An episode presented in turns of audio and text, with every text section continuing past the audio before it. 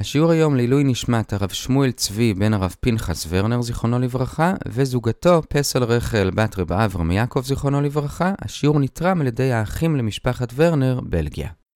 שלום לכולם, אנחנו לומדים את דף כ"ג, מסכת בבא בתרא, באתר c9.org.il, דף יומי של 10 דקות. אנחנו מתחילים במשנה בכ"ב עמוד ב', במשנה הזאת נראה עוד סוגי הרחקות ששכן צריך להרחיק משכן בשביל שלא יזיק אותו. הסיפה של המשנה זה משהו שכבר ראינו, צריך להרחיק את הקיר מהמזחלה של השכן, כלומר מהמרזב על הגג שלו, בשביל שהוא יוכל לשים שם סולם כשהוא צריך לעלות לנקות את המרזב. אז על זה הגמרא לא מדברת. ברי שכתוב דין חדש וגם די מחודש. הרי שאומרת שאני צריך להרחיק סולם בשטח שלי מהשובח שיש לשכן. למה? כי אם אני אשים סולם קרוב, תעלה נימייה על הסולם, תקפוץ לו לשובח ותטרוף לו את הציפורים. שואלת הגמרא, האם המשנה הזאת היא לא כרבי יוסי? כבר ראינו כמה פעמים שלפי רבי יוסי, הניזק צריך להרחיק את עצמו, לא המזיק, אלא אם כן מדובר בנזק ישיר שגורם המזיק. רש"י מפרש הרבה משניות בפרק הם לא כרבי יוסי, והגמרא שואלת האם גם המשנה הזאת היא לא כרבי יוסי? אומרת הגמרא לא, יכול להיות שפה זה נזק ישיר. למה? כי יכול להיות שברגע שאני אשים שם סולם, יש פה נימייה שמתחבאת בפינה ומחכה לרגע שהיא תוכל לקפוץ על הציפורים האלו, וברגע שאני אשים את הסולם היא תקפוץ ותעלה. אז זה כן נזק ישיר, ולכן גם לרבי יוסי אסור לי לשים פה את הסולם. עכשיו שואלת הגמרא שאלה אחרת. יש מחלוקת בראשונים אם השאלה הזאת היא דווקא לרבי יוסי, או אפילו לרבנן, נלך כרגע שזה אפילו לרבנן. כל ההרחקות שראינו במשנה היו הרחקות בגלל נזק שאני יכול לגרום לשכן, או אפילו מניעת תועלת שאני גורם לשכן. למשל, שאני מאפיל על הבית שלו, או שאני מציץ לתוך הבית שלו, או אפילו במקרה של דוושא, שאני מונע את החיזוק של היסודות של הכותל שלו. אבל פה יש חידוש יותר גדול. אני שם משהו בחצר שלי, ומשהו אחר בא ועושה את הנזק. יש פה נימייה שהיא עושה את הנזק, אני רק אפשרתי לה. זה גרמה. האם גם בגרמה אסור? הרי על גרמה בכלל, אם אני מזיק פטור, אז האם ייתכן שחכמים תקנו שאני צריך לעשות הרחקה בשביל להימנע ממשהו שאפילו אם הייתי עושה אותו במזיד, הייתי פטור מלשלם? אומרת הגמרא, כן. גרמה אמנם פטור מלשלם, אבל הוא אסור, וכיוון שהוא אסור, חכמים תקנו שאני צריך לעשות הרחקה אפילו בשביל להימנע רק מגרמה. וסיפור בהקשר הזה, שורה אחרונה בכ"ב עמוד ב', לרב יוסף היו דקלים, ומתחת לדקלים בצל היו יושבים מקיזי דם, ושם עושים את העבודה שלהם, מקיזים דם לאנשים. וכנראה שזה נמשך ככה תקופה ארוכה, ובאיזשהו שלב רב יוסף ראה שאחרי שהם מקיזים את הדם, באים אורבים ואוכלים מהדם, ואחרי זה הם עולים לדקלים שלו ומלכלכים את הפירות בדם. אז הוא רצה לבקש ממקיזי הדם שימצאו להם מקום אחר לעשות את זה. בגמרא עצמה לא ברור האם הם עשו את זה בשטח שלו או בשטח שלהם, נלך כרגע לפי תוספות שזה היה בשטח שלהם. אז בעצם יש פה שכן שעושה משהו בשטח שלו, אבל מזיק לשכן שלו. אז לכן רב יוסף רצה להרחיק אותם. שואל אותו אביי, כמו ששאלנו מקודם, הרי זה גרמה, הרי זה לא הם מזיקים, הם גורמים למשהו שיגרום לעורבים לבוא ולהזיק. עונה הגמרא, כמו שאמרנו, גרמה זה אמנם פטור, אבל אסור. אבל עכשיו יש פה עוד בעיה, דיברנו כבר בדף ו' עמוד א', שיש כזה דבר חזקת שימוש. כלומר, אם ראית שמישהו עושה משהו איזושהי תקופה ולא אמרת כלום, אז יש לו זכות להמשיך לעשות את זה. ראינו אז שיש מחלוקת בראשונים, האם זה דווקא אחרי שלוש שנים, האם צריך גם טענה שנתת לו רשות מפורשת, או שאפילו הוא קנה רשות לעשות את זה. בכל אופן, לא נחזור על זה שוב, אבל יש כזה דבר חזקת שימוש. שם דיברנו על שימוש בשטח שלך, אבל כרגע אנחנו לפי תוספות שהם עשו את זה בשטח שלהם, אבל עדיין הם התרגלו לעשות איזשהו משהו, ואתה לא אמרת כלום. ויכול להיות שאפילו נתת רשות. וברגע שיש חזקה למשהו, הם יכולים להמשיך אותו. אז למה פה אתה יכול להעיף אותם? עונה רב נחמן בשם רבא בר אבוה, נכון שיש כזה דבר חזקה, אבל אין חזקה לנזקין. כלומר, אפילו נתת למישהו להזיק אותך עשר שנים, ואחרי עשר שנים נמאס לך, אתה יכול להעיף אותו משם. אבל שואלת הגמרא, הרי רב מרי פירש, נראה את זה עוד מעט, שזה דווקא בנזקים שהם רציניים וברורים. כמו שמישהו פותח איזה חנות שמעלה עשן לתוך הבית שלך. אז ברור שאין לזה חזקה, אבל פה זה נזק שהוא לא כל כך ברור, הרי אתה יכול לשטוף את הפירות פשוט. עונה הגמרא, רב יוסף היה איסטניס, וכאיסטניס הדם על הפירות היה חמור לו כמו עשן בתוך הבית, והגענו למשנה בתחילת כ"ג עמוד א'.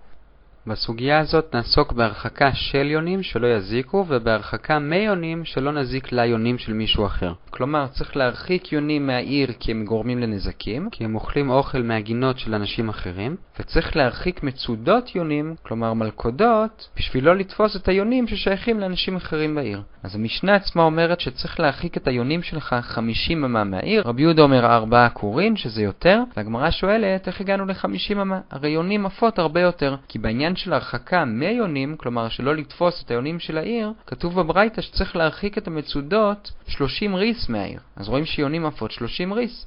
אומר אביי, הן עפות 30 ריס, באמת, לכן צריך להרחיק את המצודות 30 ריס, אבל הן אוכלות רק בתוך 50 אמה. לכן כשהן מזיקות זה רק בטווח של 50 אמה, מעבר לזה הן לא אוכלות לאנשים אחרים. וסיימנו עם הסבר המשנה שלנו, אבל עכשיו על מה שאמרנו שהן עפות 30 ריס, שואלת הגמרא, כתוב שם בברייתא שאם זה ביישוב, אז צריך להרחיק את המצודות אפילו 100 מיל. אז רואים שהן יכולות לעוף אפילו 100 מיל. על זה יש שני תירוצים. באמת הן עפות רק 30 ריס, אבל ביישוב כרמים לפי רב יוסף, או לפי רבא ביישוב שובחין, שם הן יכולות להתקדם אפילו 100 מיל, כי הן עוברות משובח לשובח, או מכרם לכרם, ואז הן מתקדמות הרבה. אבל בלי זה הן באמת עפות רק 30 ריס. על התשובה האחרונה שמדובר שמפות משובח לשובח, אז לכן צריך להרחיק מהעיר 100 מיל, כי הן יכולות להתקדם אפילו עד פחות מ-100 מיל, ואנחנו לא רוצים שתתפוס את היונים של העיר, שואלת הגמרא, הרי אם יש שם שובחים בכל הדרך, אז הוא יתפוס את היונים של השובחים, אז הוא צריך להרחיק גם מהם 100 מיל. אז עונה הגמרא, או שהשובחים האלה הם שלו, או שהם של גוי, או שהם של הפקר, לכן איתם אין לנו בעיה. הבעיה היא רק שהוא יתפוס יונים מהעיר, ולכן הוא צריך להרחיק 100 מיל, וזה מספיק. ואנחנו בשליש התחתון של העמוד, המשנה גם אמרה בסוף שאם לקחו, אפילו בעת רובע הרי הוא בחזקתו. אם אדם קנה שטח או שירש שטח, ובאמצע השטח יש שובח, והשובח הזה הוא במרחק קטן מהמרחק שאמור להיות והוא מזיק לשכנים, ועכשיו שקניתי באים אליי השכנים ואומרים סליחה תעיף את השובח מפה. אז אומרת המשנה, אני הרי לא יודע מה הבעלים הראשונים עשו, אולי הוא קיבל רשות, אולי הוא קנה רשות, ואני פשוט לא יודע. לכן הדין הוא שאני אומר, לא התלוננתם לבעלים הראשונים, אליי אין לכם מה לבוא. ברגע שקניתי, יש לי חזקה שמותר לי לשים פה שובח. אפילו שהמרחק מהגבול הוא קטן מהמותר. אז מסכם את זה רב פאפה או רב זביד, ככלל זאת אומרת טוענים ללוקח וטוענים ליורש. כאילו בית דין טוען בשבילי שכנראה שהבעלים הראשונים שהם שמו שם את השובח זה היה בדין. כי לי אין איך להתגונן ואנחנו לא יודעים מה היה, אז אין ברירה. ושואלת על זה הגמרא, למה צריך לומר את זה? הרי כבר אמרנו את זה בהקשרים אחרים, גם לגבי יורש וגם לגבי לוקח. לגבי יורש כתוב שאדם שיורש שדה מאבא שלו, ואז מגיע מישהו ואומר שהאבא שלו גנב את זה ממנו, אז הוא יכול לומר, אני ראיתי את אבא שלי יושב פה שלוש שנים, לא ראיתי שבאת והתלוננת, אז זה שלי. ואפילו שבדרך כלל בחזקת ג' שנים אתה צריך לטעון שההוא מכר לך, פה אתה לא יכול לטעון כי אתה הרי לא יודע, אז מספיק שאתה אומר, הוא היה פה שלוש שנים ולא התלוננת.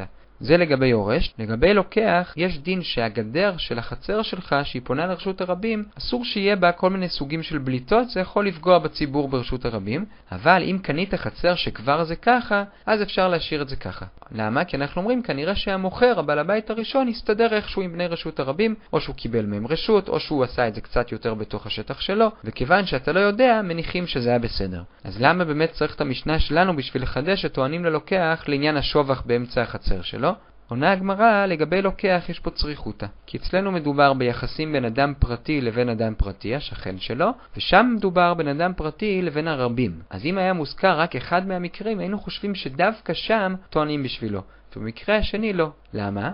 אם היה מוזכר רק את המקרה של הרבים, אז לא יכול להיות שאדם היה עושה משהו נגד הרבים, והרבים היו שותקים. לכן אם הרבים שתקו, חייב להיות שהוא עשה את זה בדין, או ששבעת טובי העיר הרשו לו, או שהוא באמת עשה את זה קצת בתוך השטח שלו. לעומת זאת, ביחיד, יכול להיות שהשכן פחד מהבעל הבית הראשון, ועכשיו שהוא מכר את זה, אז הוא בא להתלונן באמת. ולהפך, אם היה כתוב רק את המקרה של יחיד, אז היינו חושבים, ביחיד כנראה שהוא יסתדר עם השכן. אבל עם הרבים, איך הוא יכול להסתדר עם הרבים? עם מי הוא מבקש רשות? אז נכון, אפשר לבקש משבעת טובי העיר, אבל זה נדיר שירשו לו כזה דבר, לכן סביר שלא ירשו לו, כמה שמלן שטוענים ללוקח גם מול אדם פרטי וגם מול הרבים. אבל עדיין שואלת הגמרא, אנחנו ארבע שורות לפני סוף עמוד א', גם אם הרבים או אותו שכן פרטי הרשו למוכר הראשון לשים שם שובח, או לעשות גדר עם זיזים בולטים, הרי אמרנו כבר שאין חזקה לנזקים, הם יכולים תמיד להתחרט. אז עכשיו הוא החליט שזה נמאס לו הנזק הזה, והוא רוצה להפסיק את זה.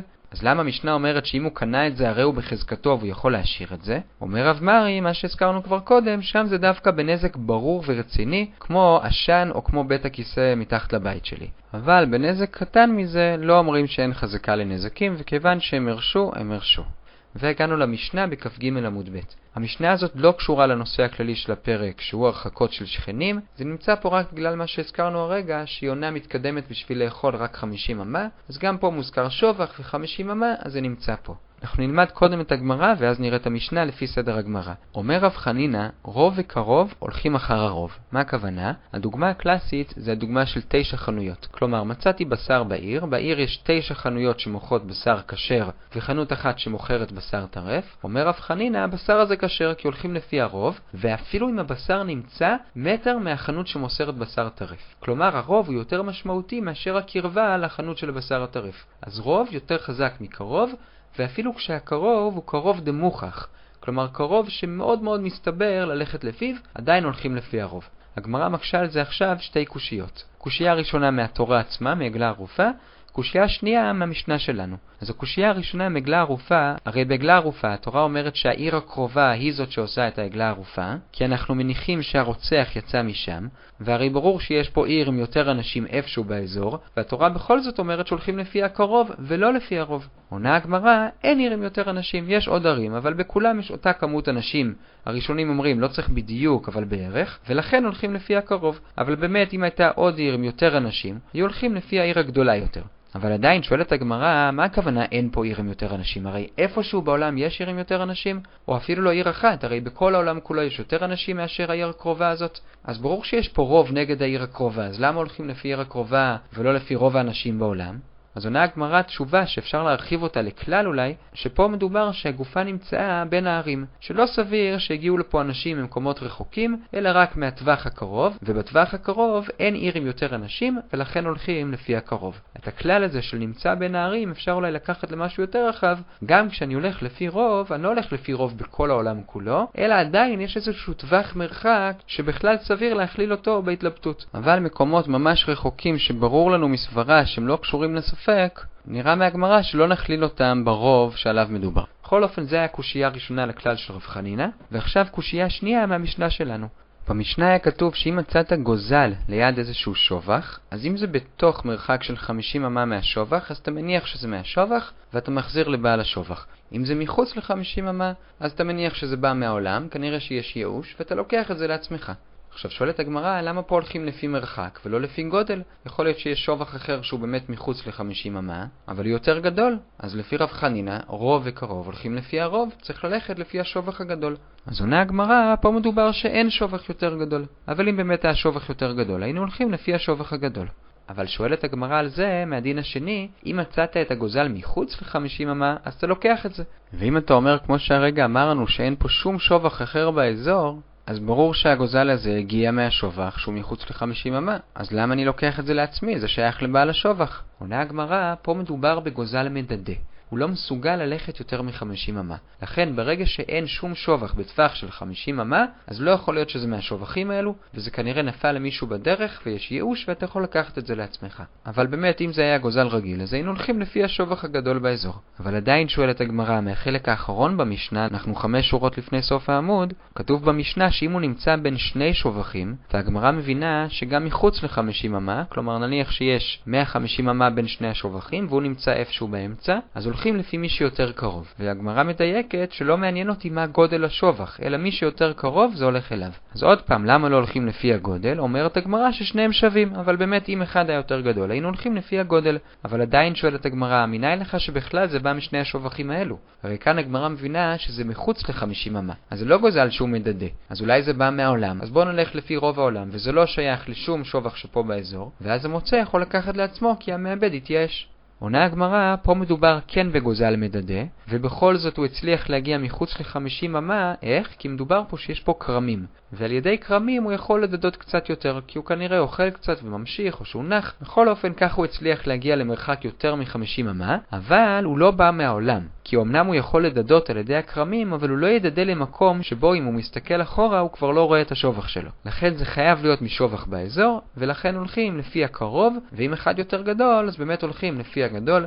לסיכום, רוב וקרוב הולכים לפי הרוב, אלא אם כן שניהם שווים אז הולכים לפי הקרוב, ועוד הסתייגות, לא מתייחסים לרוב כשזה במקום שלא סביר שזה בכלל יהיה קשור לנושא שלנו. כמו אותה גופה שנמצאה בין הערים והגענו לשורה שלישית בכ"ד עמוד א', כל טוב.